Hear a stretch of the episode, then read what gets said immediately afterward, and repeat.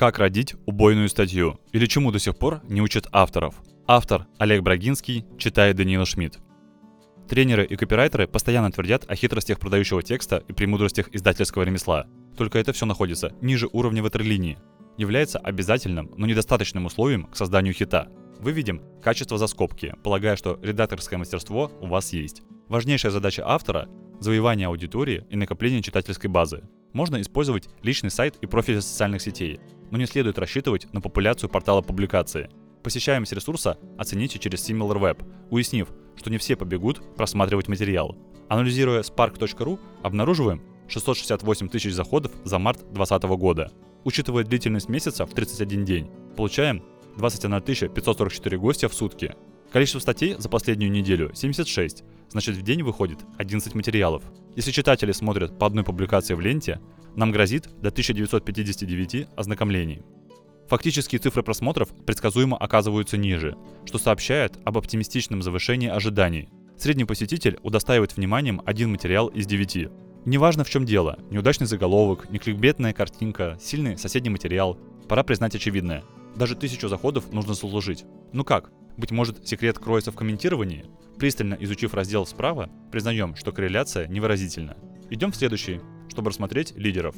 Блог «Популярное» в 2020 году за 9 и 18 апреля. Представлен исключительно моим пером. Дожидался ухода материалов с главной страницы по сроку давности, чтобы повторно заполнить пьедестал. Заметно, что комментариев мало, зависимость с просмотрами не очевидна, а количество всегда четное.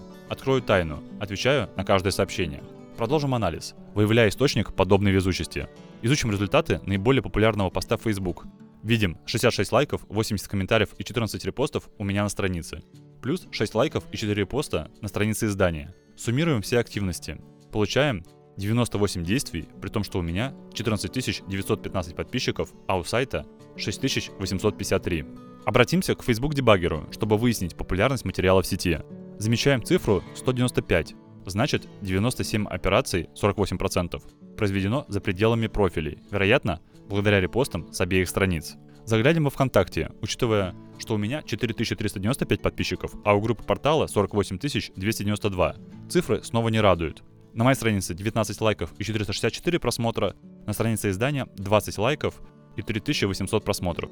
LinkedIn, где моя аудитория насчитывает 79 200 фолловеров, демонстрирует 168 реакций и 15 360 просмотров. Моя рассылка дала 4730 открытий, но этот же материал в отправку Spark не попал. Надеюсь, посыл очевиден. Приводите на публикацию собственную аудиторию. Колонка не ваш бенефис, а всего лишь еще одно объявление на длинном стенде желающих сообщить миру полезное о себе или любимом деле. Многочисленные гипотезы о зависимости количества просмотров в колонке и очередности размещения на портале, даты и времени публикации, дня месяца и недели поста, количество рисунков, размерности абзаца, длины символов, лайков в сетях не подтвердились. Но что же заставляет материал взлетать на вершины чартов? Перебрав множество вариантов показателей для разных сетей, включая Twitter и Одноклассники, вынужден констатировать, что в моем случае лидирующую скрипку играет LinkedIn, просмотры постов которой в значительной мере коррелируют с цифрами на Spark.